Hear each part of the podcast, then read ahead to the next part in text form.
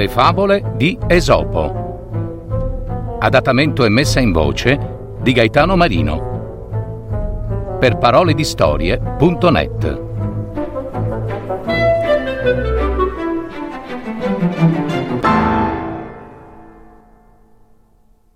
Il topo cittadino e il topo campagnolo.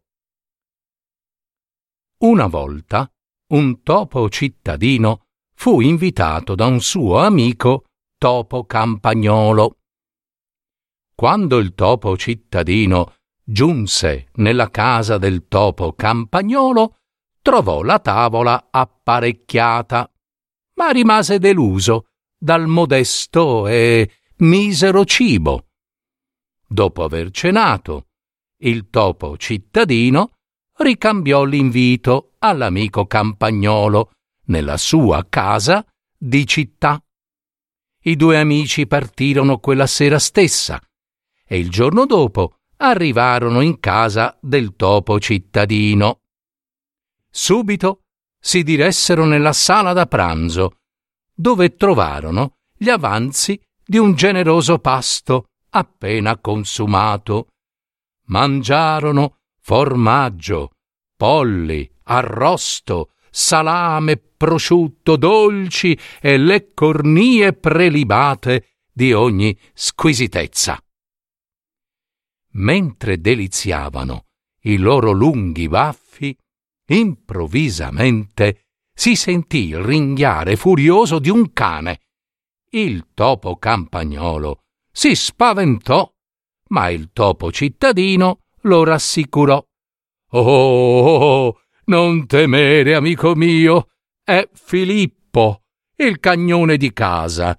Stai tranquillo, quel zannaiolo è ben legato alla sua cuccia. Il topo cittadino, padrone di casa, non finì di parlare che s'aprì con un frastuono terribile la porta della cucina, da dove entrò minaccioso il cagnone Filippo. I due topi squittirono, terrorizzati, ma riuscirono a scappare.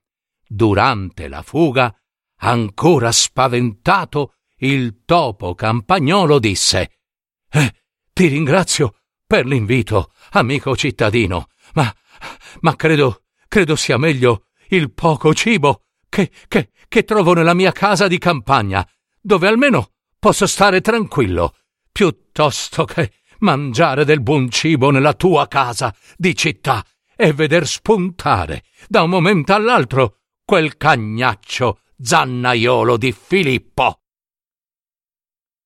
La favola insegna che è meglio vivere poveri e tranquilli piuttosto che ricchi e nell'angoscia.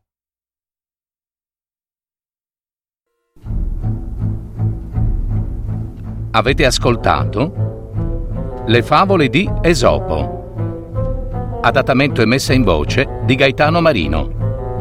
www.paroledistorie.net